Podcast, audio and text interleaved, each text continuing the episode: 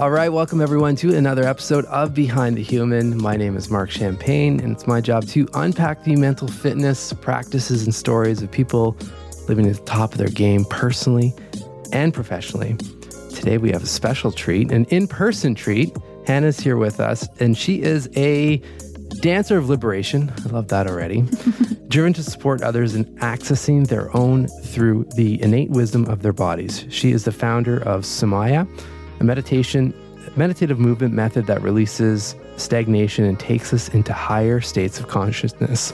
She is also the director of programming at Holos, Costa Rica, a retreat space and holistic community with indigenous traditional medicines at the center. Hannah began, began as a professional, professional dancer and became a somatic healer through her own academic and personal healing journey. Through her development of Somaya, she healed herself of Crohn's disease. Since then, she's shared the practice around the globe and expanded to include preparation and integration of psychedelic medicine journeys. I mean, that's fun. Right? Thank you. That's fun. It's really funny to hear that read to me. Well, it's I mean, it's it's a pretty exciting journey. It seems like you've been on quite the ride. Yeah. So, I mean, before we get into that, I mean, everyone gets the same question. So, I've got to flip it to you first as well. And it's just, you know, uh, titles aside and like your story and all that aside, just who are you like, today? Whoa. Whew, that's um a really big question. It's a multi-layered question. Who am I today? I think every day I am an extension of nature. Hmm. My body is an extension of nature. It's also the home for my spirit and the seat of the observer, which observes my body. But I've moved from a place of identifying just with my spirit being housed in my body to actually really identifying with my body itself because my body is the way that I get to interface with this world. It's the way that my spirit gets to touch and taste and smell and dance and love and fall in love and laugh and and all the beautiful parts about what it is to be human in this body. And then being human in this body, yeah, I feel like I get to play with various characteristics and archetypes of what it is to be human every day. So who am I in this body changes from day to day. Um, and I think today I'm a much more introverted version of myself. I'm a really grateful version of myself, and I feel deep contentment in this moment. Wow. That was unreal. Yeah. I've a- I've asked that question 350 or so Oh, times wow. now, and I have to say that was probably one of the most powerful responses. Uh, but I'm also not surprised, given the work that you do and given what I know about about you. I mean, it's you you can clearly tell that that answer came from a deeper place. Thank you.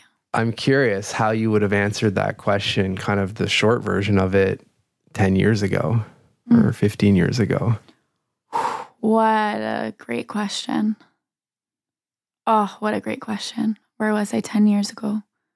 College. I'd probably answer it very academically. Okay. I'm a dancer. I'm an artist. I'm a seeker. I'm a student. Yeah, it Yeah. would have been much more of a left brain externally facing identification. The answer. vast majority of the population would answer in that way, just FYI. Yeah, and that Yeah. makes sense. It Yeah. totally makes sense too. Yeah. Yeah. So let's talk about that journey kind of post college and just Mm-hmm. I know a lot of your work and and your story starts with dance Yeah. uh, and continues to be dance uh, in many ways, but I guess a different version of kind of what you thought. So what what was yeah like how did how did how did you back into being a professional dancer and like what is what does that even mean? Mm. Yeah. Long story or short story? We got nothing but time. okay. Yeah. Long story. Uh, I was two years old. Okay. and there was a thing called Blockbuster at the time Yeah, I where remember you Blockbuster. yeah, you go and and you rent like VHSs. Yeah, we're officially And- old. Yeah, exactly. What the heck? So my parents took me to Blockbuster and I picked the Michael Jackson's Thriller VHS and took it home. My parents put it in the TV for me and I could not stop watching Thriller and just rewinding it and picking up the dance moves and dancing to it. I mean, like hours and hours and days and days. And finally, my parents were like, all right, this girl needs to dance. Let's put her in dance class. And I just fell madly in love with it. And we tried other things like swimming and gymnastics, and all I wanted to do was dance. And so I don't know that I chose to dance as much as dance has just been Mm. this innate part of me. And thankfully, I had parents who saw and and nurtured that, helped me Yeah. nurture that. And um, I started dancing competitively around six. Um, and then at nine years old, I auditioned for the Debbie Allen Dance Academy and I got accepted into the academy. My parents couldn't afford uh, to to send me to that school, and so Debbie Allen, Miss Allen, put me on a full scholarship. And so from the time that I was nine to 16, 17, I trained 40 hours a week Wow. for free. Okay. And that began the really kind of rigorous dance training. And Miss Allen took me to Italy when I was nine um, to do a, a tribute to Rudolf Nureyev for Italian television. And that was kind of my first experience as a professional dancer with my mentor, Miss Wow. Allen. How was that? How did you feel? Oh, it was incredible. I felt uh I felt so honored and it was just so much fun as a 9-year-old getting to go to Italy with a few of my dance friends and my mentor and ate so much gelato and so much pasta and we got to go to Rudolf Nureyev's private home on a private island off of the coast of Positano and today it feels like an absolute dream. Um, and that definitely marked a, a pivotal moment in my life and in my dance career. Uh, and I, I thought that I would pursue professional dance as an art form, as a performer for the rest of my life until something else happened that, that also changed uh, my life pretty dramatically and marked another pivot point for, for me in my career. Okay. Well, so we're obviously going to get to that. I, I, but I do, I do have to ask, because I think like any, any childhood, what's the right way to phrase that? Like childhood actors, Mhm. dancers, like really anyone that starts so, I guess aggressively or uh, Yeah. with such you know focus at a young age like that. Uh, athletes, you you see that as well, obviously. Like, I'm just curious while you were going through that, were were you enjoying everything? Were you like, oh, my friends don't do this? Like, what was that like? Phenomenal question. There were moments I enjoyed it thoroughly. There were moments I developed pretty profound resentment Mm. toward dance and the amount of rigor and training that it took. I was in in high school I took mostly AP classes Okay. and was dancing again 40 hours a week. And so that was my whole life. It was my academic world and dance, and that was it. I never went to summer camp. I didn't I didn't have the kind of life that I think most middle schoolers and high schoolers have. And my body was under incredible strain for the majority of my preteen and teen years. And so I'll And share there mind. was and my mind. Yeah. Yeah. absolutely. And I was I would get home at like 10 p.m. and then have three, four hours of homework, and then would wake up at 6, 7 a.m. and do it all over again. And yeah, it was it was really challenging. But then there were these moments. I remember I was in modern class and I was cheneying, like spinning across the floor. And I felt time completely slow down and I felt catapulted into into the present and colors were much more vibrant, lights were much brighter. And it was almost as if like time actually didn't exist in that moment. And it was one of the first moments of my life that I felt deeply connected to something so much greater than me something that felt like it existed outside of myself, but also deep within myself. And so dance brought me into that space. Mm. And so, even though there were moments of extreme stress, dance brought me to the most divine place. And it continued to bring me there over and over again. And moments like that continued to make the rigor worth it. Yeah. Well, and it, I imagine too, like it set, I mean, it kind of set up your journey right now. Yeah. Which it seems like there's probably a lot of those divine moments or more. Yeah. Um, and a lot of people just don't ever experience those moments. Yeah. It's interesting how that kind of all comes full circle. Yeah. So what was just so the listeners don't send me hate mail, what was the what was that moment, that moment that changed your I guess your path and your your vision of being a professional dancer. Yeah. A, a, very clear demarcation for myself and my identity and my desires in life was when I was 16. Miss Allen brought me and a few other American dancers to Oman, which is a country in the Middle East. And she was the cultural ambassador of the US at the time under the Obama administration. And so we were sent to Oman to bridge gaps between Omani and American culture through dance. And the experience really changed my life. I don't speak any Arabic, and mm-hmm. um, the the men that I met in Oman didn't speak any English, but they were break dancers and we Americans were dancers and we communicated through movement and song and music and learning each other's prayers through body language. And the journey shifted my relationship with dance from being just a performing art to being a tool for personal and collective healing and cultural bridging. And from that moment forward, it started to feel almost disassociative for me to perform on stage because dance took on a whole new meaning in my body and my heart and in my mind. And so I had these plans to go to a conservatory like NYU, for example, and just really continue my dance training. Yeah. And I couldn't do that anymore. It felt like a lie when I started applying for for conservatory programs. And so I ended up finding this incredible program at UCLA called World Arts and Cultures with a dance concentration that studied the arts from various cultures around the world throughout history.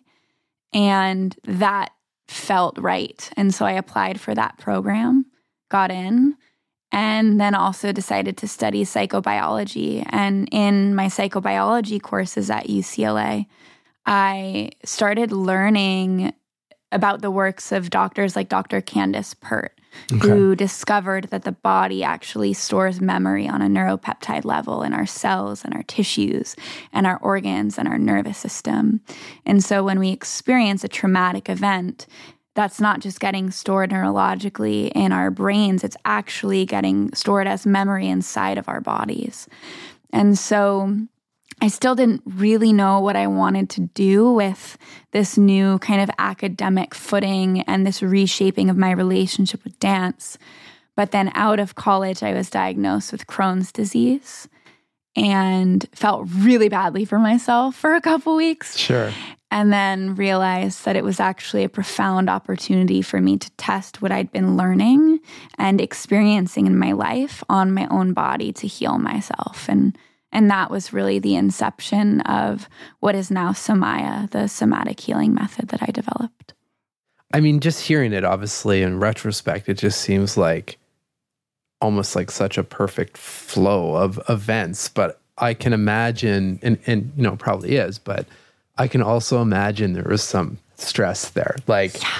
when you weren't going to NYU in the fall, like how were your parents with that? Mm-hmm. How were how were you real? I mean, I know there was there was an alignment thing that you could feel, but yeah. at the same time, like you've probably gathered an identity in a way, yeah. right? Yeah, and you kind of had to let that go or yeah. let it morph into what it needed to morph into, and you trust that that was the right path.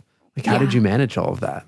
Yeah, totally. It's it's a funny a funny thing in the moments in in certain moments life can feel like what the heck and then a year from that moment or 2 years from that moment it like you said it all kind of comes together as if it's this beautiful puzzle piece forming but sometimes we can't see the forest if we're too close to the tree and often in life we're very close to the tree and when i was really close to the tree in those moments um, yeah it was definitely difficult i think so much of life is actually dying to our past. And I think what really helps me, though, in dying to past identities and shedding past identities is I used to think that life was to become something or to strive to be something and continue to put on layers and layers and layers until I became the thing that I wanted to become. And what's really helped me and what I believe is closer to my truth is that I am not really here to become anything. I'm actually here to strip away all of the stuff that I'm not in order to return to the truth of who I am. Profound. Thanks. yeah, so I think I think in those in those moments of like, ah, what am I doing? How do I how do I shift this identity or or it's just a matter of for me being still and just letting myself molt and shed and letting that part of myself die. And the beautiful thing about death is it's fertilizer for new life. So I think I in those moments it was it was the first kind of big identity death that I had, which was really, really painful. But I think the more I have, the better at dying I get. So it hmm. becomes easier and easier because it feels like another chance to dream. It feels like another chance to to welcome in more life. Did you have practices that were helpful or journaling prompts? Oh, yeah. Yeah. I know we we really bond over the journaling. Yes, dance and writing are, are my two passions of life and journaling for sure. Thank you for bringing that up. Has been a gateway for me to let go and to understand what it is I'm letting go of and to give myself permission and safety to just. Whew. You just free write to yeah. get it started, or like what? What helps? Because there's a lot. I, yeah. You know, I, I and thanks for for being open to go here. Just there's a lot of people listening, and myself included, that you know it's the prompts help, right? And we all go through. We we all have these experiences, but often like have a hard time letting go. And to your point, it's like the opposite of what you're describing, and you know we're, we're putting on more and more and taking more mm-hmm. in and whatnot until you reach this like crazy breaking point usually right so my goal is always like how can we not that the breaking points are bad because mm-hmm. they teach us a lot obviously but also just is there ways to release some of the pressure and and the mental like turmoil and struggle that we put ourselves through when we're trying to go through that kind of death process mm-hmm. of identity and whatnot so i'm just curious when you're journaling like were there any prompts that came to mind mm. that you can remember or even that you use now when you go through this this process? Yeah. Um, anything. Yeah. Oh i love this question so much. I think for me it's been the combination of movement and free writing. So if i for example if i were to write get out a journal right now and start writing it wouldn't be as powerful for me and my system and my body and my mind had I first put on some music and danced for 10, 15 minutes. Okay. and then exhausted myself and then opened up a journal and started free writing. And so that practice during that time throughout my life was really big. It was inviting movement into my life. And right after moving some things through my body, writing. And it, it it almost feels like when I'm moving, it's like sifting things out of me and creating more space for for my mind to process what I'm experiencing. And then the journaling was like an outlet to release the residual from my mind onto the page and almost allow whatever cycle I was releasing to come to completion through my body and and and through my mind onto the page. The other thing that really helped, or the other person and his words that really, really helped during that time and continue to help me to this day, uh, David Whyte, reading David Whyte poetry. Okay. Um, he he has this one piece. It's actually not a poem, but it's more like an essay about heartbreak, and it's about embracing heartbreak as a friend. Like so much of of our life, many humans kind of like to dance around heartbreak and do whatever they can to avoid it.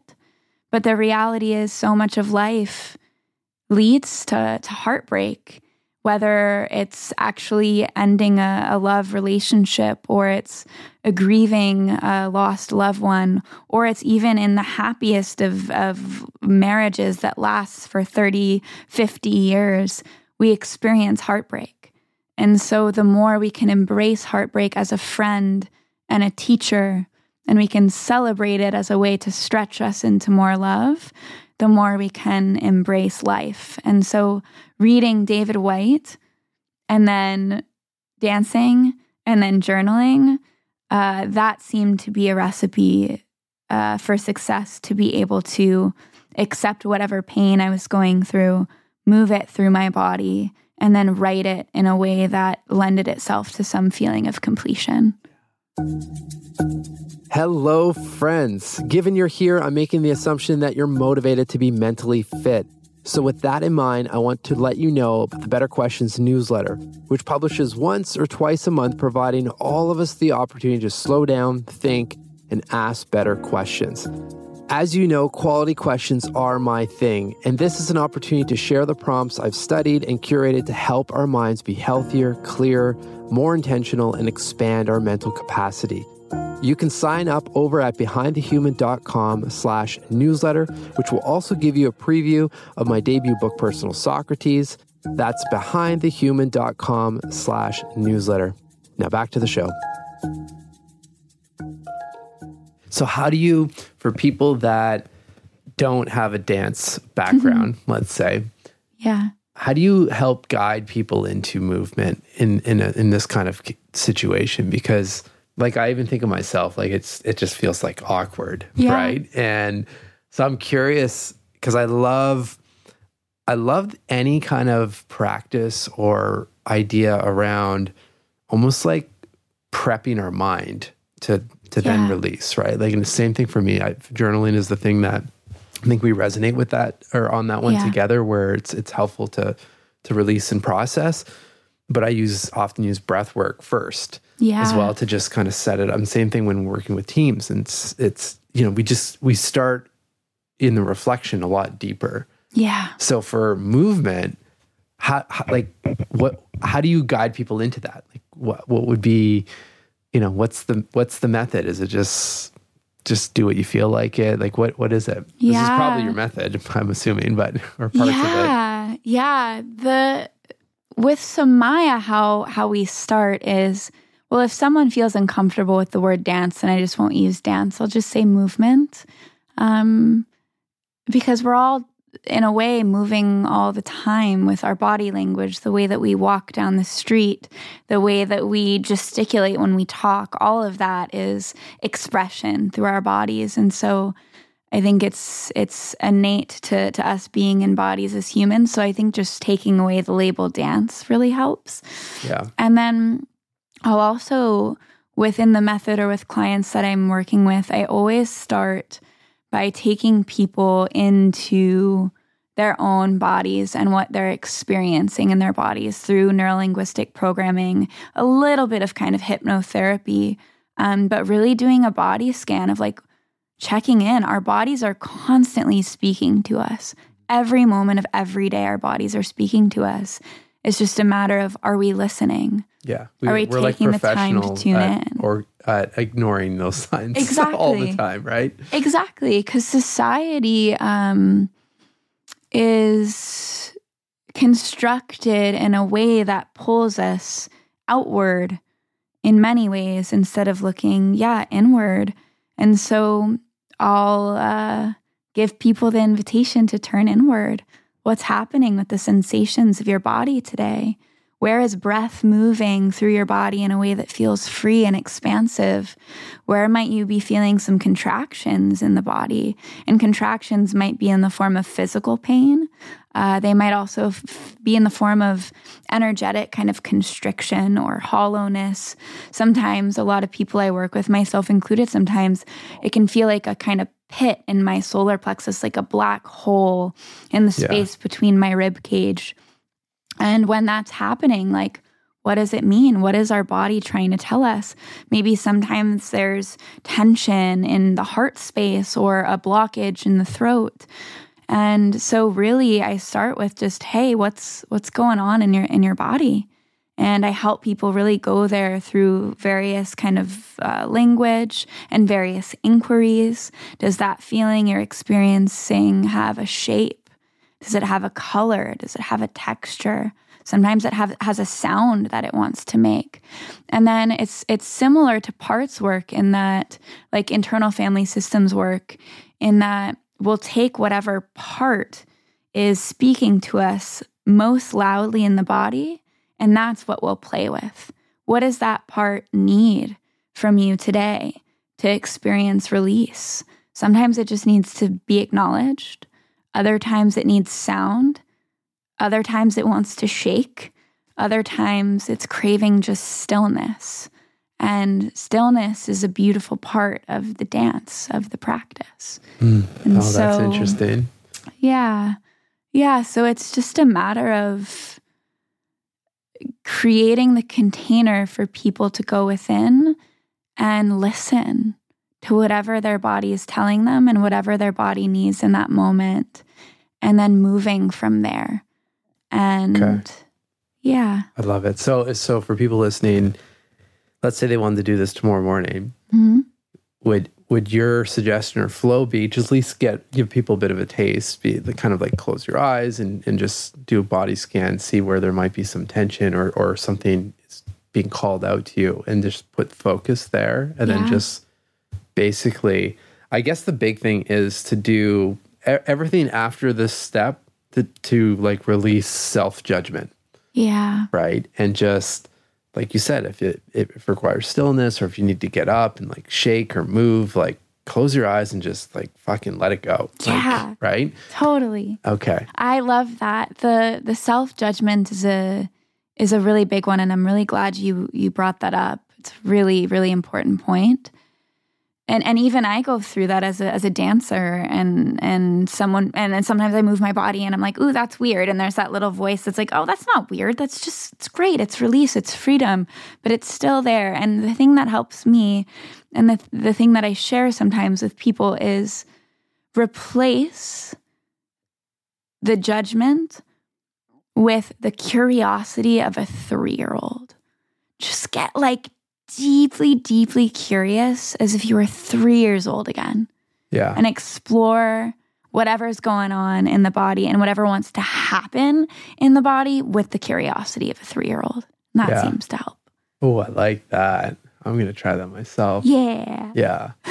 the questions from a three year old, even even I have a seven year old as well. Yeah. And like even the amount of questions. And it's like the thing that always stumps me is like, that's a really good question. I actually don't Yeah. know. You know, I don't know. And I never thought to ask that question. And that is the one that always just like lights me up as Mm-hmm. as a dad, seeing these kids just have it, you know, having not been like brainwashed yet to not ask questions Yeah. uh, it's just like a beautiful experience. So I love that. If we can co- go back to it, aren't we all just like trying to get back in some level or form, kind of what you're saying about who am I? Mm-hmm. Stripping all the stuff away and getting back to like our true selves. Yeah. Which we're, we're born curious. Yeah. You know, without judgment and without all this stuff that, you know, we layer on. And mm. if we can get back to that place, seems like a pretty happy place. I agree. Right? Very much. Yeah. And I love that about your work too is the questions that you ask people and that you ask the world and that you ask yourself support us in returning to that truth. And it also sounds like you just mentioned your your son sounds like he takes after you in that way, asking really beautiful, potent questions, and that you're really incredible mirrors for each other. And it's really sweet share. Doing doing my best. That's for great, sure. Marc. You're doing so good. uh, so, how did you heal heal the Crohn's? I wanted to mm-hmm. talk about that. Yeah. How did you like? Where did you even start? I guess what gave you, for you mentally, the permission to say, "Okay, thanks, Western medicine. Mm-hmm. I know mm-hmm. there are solutions in mm-hmm. that world, but that's not good enough for me." Yeah. Profound pain, mm. physical and emotional pain. Uh, yeah, when I was hospitalized, I was my inflammation was all in my small intestine. And so that's water absorption. I was incredibly dehydrated. I was in phenomenal pain. And the the hospital really wanted to to pump me with a bunch of steroids and antibiotics and my body said no. My body said no, and so I just listened to that. But for 2 weeks at home in severe dehydration and severe physical and emotional pain, I felt fairly desperate until I just decided to open my computer and research. And I decided to research small intestine meridian, so the, the energy pathway for the small intestine. Uh, and and the, the, meridian system is rooted in ancient Chinese medicine. And I, I had also remembered that the one thing that really, really, really helped a lot of my dance injuries was acupuncture um, and working with this incredible doctor who who ended up mentoring me um, in understanding the meridian systems. And I found out really quickly that the small intestine meridian is directly paired with the heart meridian.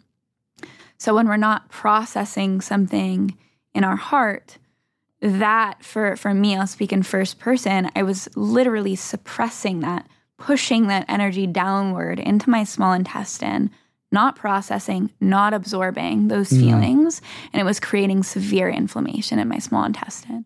And this came from uh, I lost a lot of friends very young. Um, I, I have a lot of um, family members with fairly severe addiction and suicidal tendencies, and I was also the the person who really put it upon myself as a very young child to keep everybody in my family safe. Mm. So I didn't really have space to process. It's a lot of pressure. A lot of pressure and a lot of like, I need to hold it together for the people in my life. And then I, I went through a, a, really, really devastating breakup. Uh, with someone who is still one of my best friends today. But at the time, I was just totally heartbroken. And that's what really landed me in the hospital. And so, very, very clear what I wasn't processing in my heart was getting stored in my small intestine.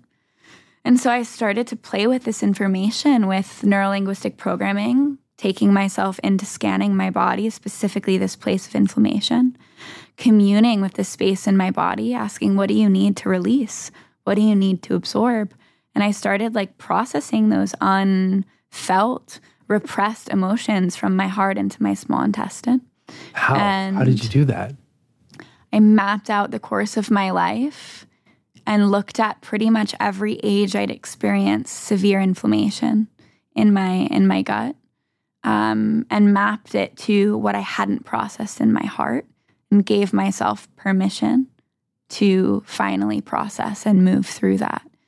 As I did that, I started moving, creating movements like dance movements along those meridian lines. So the small intestine and heart meridian moving up through my abdomen, out through my shoulder and elbow and left pinky, and combining that with breath and emotional release. And. Through that process, very quickly, my inflammation went down. I started getting hydrated again. And I also noticed that my general well being went up. And from there, I started working with other meridian systems the spleen and the stomach, the kidney and the bladder, etc. And I created a, a cohesive methodology methodology that works with breath, neurolinguistic programming, movement along the meridian lines and emotional release. And that is now Somaya. Somaya. Wow. That's incredible. Thank you. Incredible. Thank and you. like, it's just so like this isn't to knock Western medicine. There are places, of course, but it's just I'm always so amazed to hear and, and experience like there's just so many other options that if we can just be still enough to ask the questions mm-hmm. and, and then of course put the work in because i mean you you know like i don't want to downplay the timeline and i i can only imagine you know that was probably really hard to go back and in a way re- relive some of those experiences to then process and release them and, and whatnot like you've got to put in that work but there are other options like there mm-hmm. we've we've become so conditioned to no, it's just this way, or this mm-hmm. is the mm-hmm. comfortable way. Yeah. When there, you know, there's there's just modalities and things that have existed. I mean, you're combining a whole bunch of really incredible um, modalities and practices, but like some of these things have been around since like the beginning of time. Like, yeah. why are we giving them more attention? Yeah. Right. It's wild. I, I have to ask, like, with through some of your client work and especially on retreats as well like what are are there any i mean keep it confidential of course but yeah.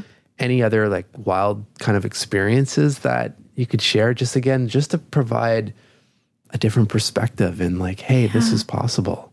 Yeah. Yeah. Thank you for that question. I also as you were just sharing you said something about getting still enough to ask the questions.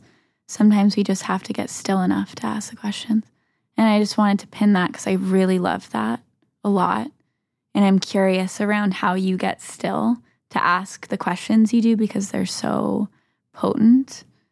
And yeah. yeah you want me love, to answer that one? I would love to yeah. if you don't mind. Yeah. Well, I mean, it's it, it is a for me at least it is a bit of a dance because it's yeah. I think it's doing for me whatever I can from a mental fitness perspective. And that just encompasses a bunch of different practices that feel right in the moment. And I've mentioned breath work and journaling, of course, mm-hmm. but there's physical fitness, there's walks.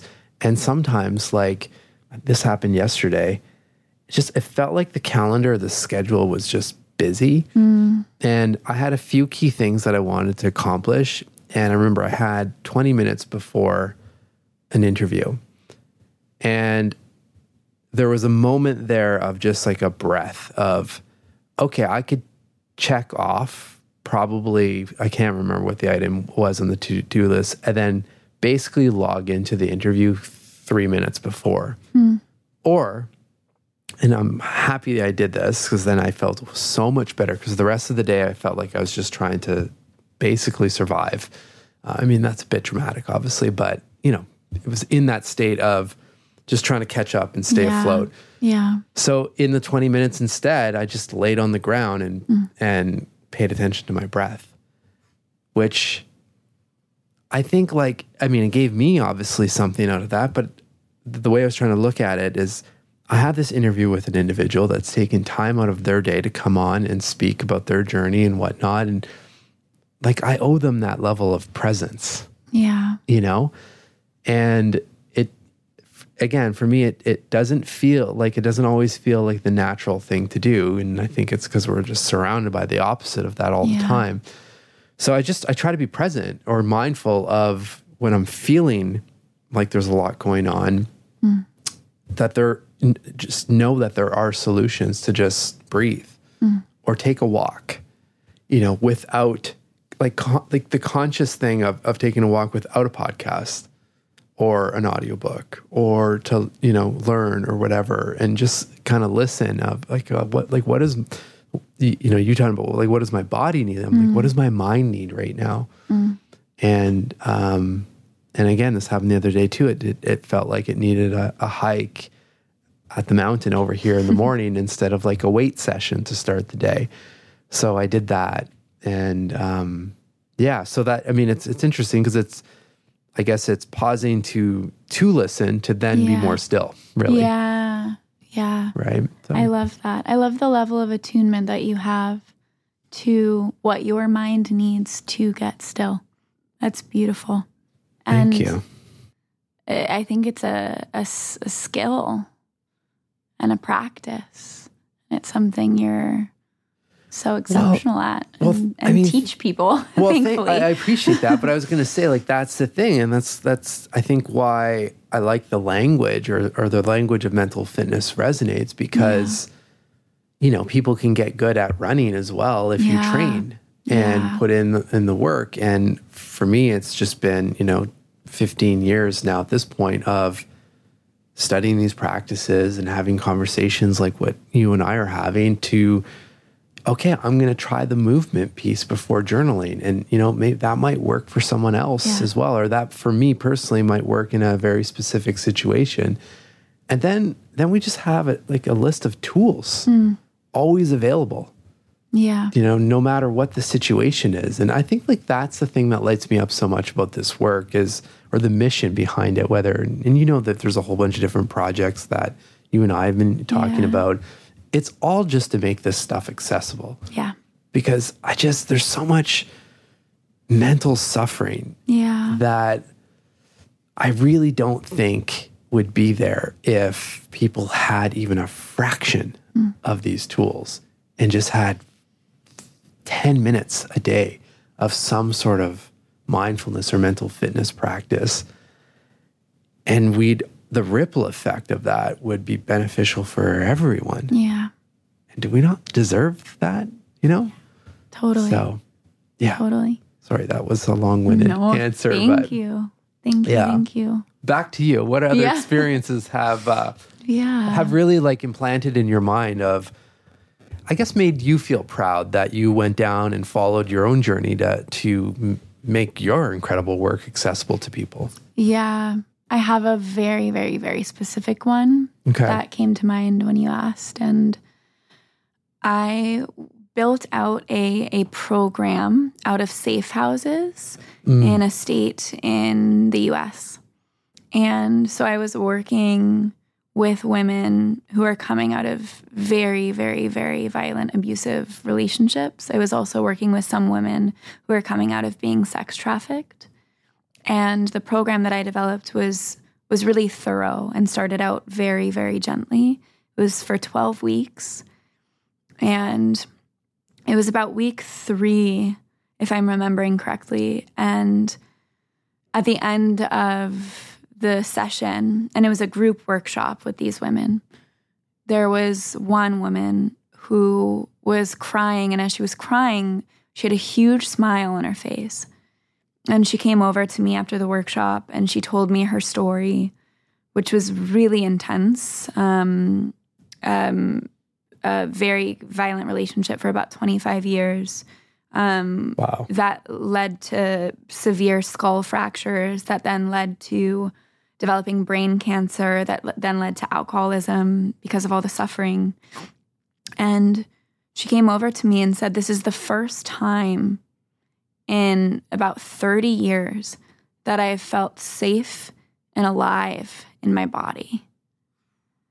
And she also had numbness actually in her left pinky that had been there for about 25 years. And she said she had sensation back in her Wow. pinky finger.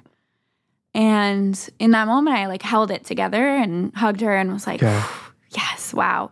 And then I got in the car, started driving, couldn't drive, like pulled over. I was shaking yeah and just wept. And it was it was one of those moments of fully realizing that I was living at the center of my dharma and why I'm here on this planet. And there were so many moments prior that were so difficult. Like, what the heck am I doing? I'm now also like a CEO of like growing this business. What is that? It's it was so stressful. All of the business sides, the financial sides of it. I was actually kind of at the point of almost giving up. And then that moment happened. Mm. I was like, okay, it is all worth it. Yeah. And it was also one of those moments. It's like I think I could die tomorrow and be stoked. yeah. Yeah. You know. Um Wow. yeah, that was one of the best moments of my life. How do you do you pull that moment back? You know, if you, if you think about present day right now, because you and I have talked about this, and I find this is a bit of a theme in the general space that we're in, where it's for the most part, many people are are doing this work to help others, right? Yeah. And there's like a, a real noble cause there. But you alluded to the fact like we are running our own businesses Yeah. and there's realities to that and we have to live and all of that. So like how do you what's the balance that you've struck or how do you how do you manage those two worlds? Yeah, really good question. More patience and gentleness with myself. Uh, I'm. I've heard this term before. I'm not coining this at all, but it it it lands for me. A recovering perfectionist. Mm. So at the time that I was just sharing during that story, I was really in perfectionist mode, Hannah.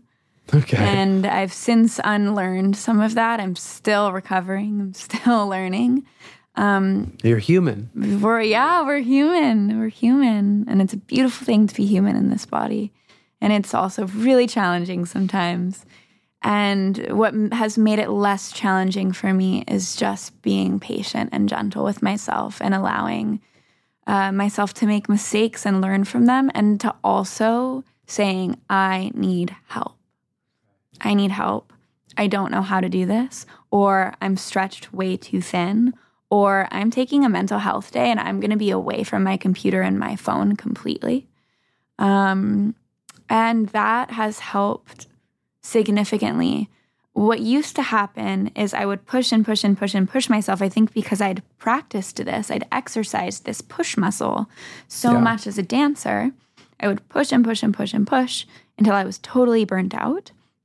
And now I can notice symptoms of impending burnout before I get there. And that looks like I'm an extroverted introvert. And so, what that looks like for me it- when I'm leading up to burnout is I don't want to see people. I just want to be with the trees all the time. and so when that starts to happen, I'm like, okay, I really just need to take some time for myself or time away from technology. If I don't listen to that and I continue to work with clients or do workshops or work like at Holos, we are working as a team, work in person with team members Yeah. um, then I would just continue to to walk toward burnout. The the other thing that would happen is my mind would start to run really rapidly in the evenings instead of decompress. And so when that starts to happen, I'm like, okay, I'm reaching burnout. Yeah. And so and you so don't now, sleep well either. It's just a, exactly. it's a terrible loop. Exactly. It becomes a cycle. And so I, I I know what to notice now Okay. and and I can make the shifts in real time before it gets too far. Um, and as I do that, again, just being gentle and patient with myself, and like you said, um, having certain tools and practices, really, they really come in handy. And for me, that's having a morning routine Talk to me. Yeah. wake up, have my morning matcha, listen to some really beautiful music, have drink my matcha outside, Yeah. journal while I drink my matcha, taking the dog for a walk, exercising, maybe doing some yoga, and then having a dance practice and then journaling again before I even check one thing off my to-do list. Okay. If I have my morning practice, I'm pretty much okay Yeah. don't have my morning practice, it's questionable. Yeah, yeah. Stress may hit. So, yeah. It's a bit of a That. gamble. yeah. Yeah. Yeah. You, I mean, I'm sure everyone can hear this just as as I am. I mean, you you strike me, and you've put in the work to do this, of course. But you're you seem incredibly in tune with yourself, your body, your spirit, like the just the whole package. And it's it, it's really beautiful to as someone looking in from the outside to experience. Have you ever thought, given you have gone through this journey, what it would be like if you were to go back to professional dancing in this state of Hannah and dance from this place? Whoa. Whoa, I have never thought of that. I don't think I would. Mm. I think I would say no so immediately to the way that I would be expected to treat my body.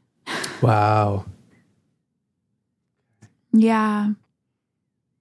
With that, could I maybe start a company that has different parameters around what rehearsing looks like? Possibly. Mm.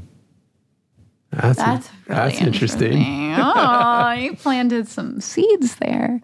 Because there is, you know, my my partner is a performer. He's a musician, singer, songwriter. And he's on big stages all the time. And I see him on stage and it's so beautiful. Mhm. And I see how his music impacts the people listening and brings them so much joy and beauty. And I see how he shines on stage and how he's like so home in himself when he's performing. And there is a part of me that misses that. A Yeah. part of me, not a big part of me, but a part of me. And so maybe there's, yeah, maybe there's something there to explore around performing from where I am now, but in a totally different kind of contextual world around Yeah. dance. Well, I would sign up for that. I- Can I buy the first ticket? Absolutely it'd be an honor. I'll let Uh, you know. Amazing. Well, last question for you. I mean, we could speak for hours. I That's I know. um, what makes you smile each day? Mm. Conversations like these, new connections like these that are blossoming into sweet friendships and uh, trees. Oh gosh, trees. I really love trees. It's actually I'm with you on that. Yeah, yeah. I've I've also noticed that specifically weeping willow trees, My favorite. right? Yeah. when I when I go past one or sit under one or see one, it's there's something that happens to my body and my system that doesn't happen with anything else in the world. It's like this warmth in my heart that radiates out through my entire body, and I immediately feel like safe and cocooned. Well, it's like the tree that gives you the big hug. Yeah, it's Right? the it's the hugging tree. It's the best. So that trees really make me smile. Um my partner has a 3-year-old son, almost 4. Spending time with him makes me smile when I think of him. I smile. From a place that I've never smiled before. Mm. And dance dancing for myself and no one else that's kind of the the interesting paradox of the question of what you just shared is there's part of me that misses being on stage but most of me feels lit up when i'm dancing alone and it's just me for myself in my body for my body for my spirit and then getting to impart that invitation to other people.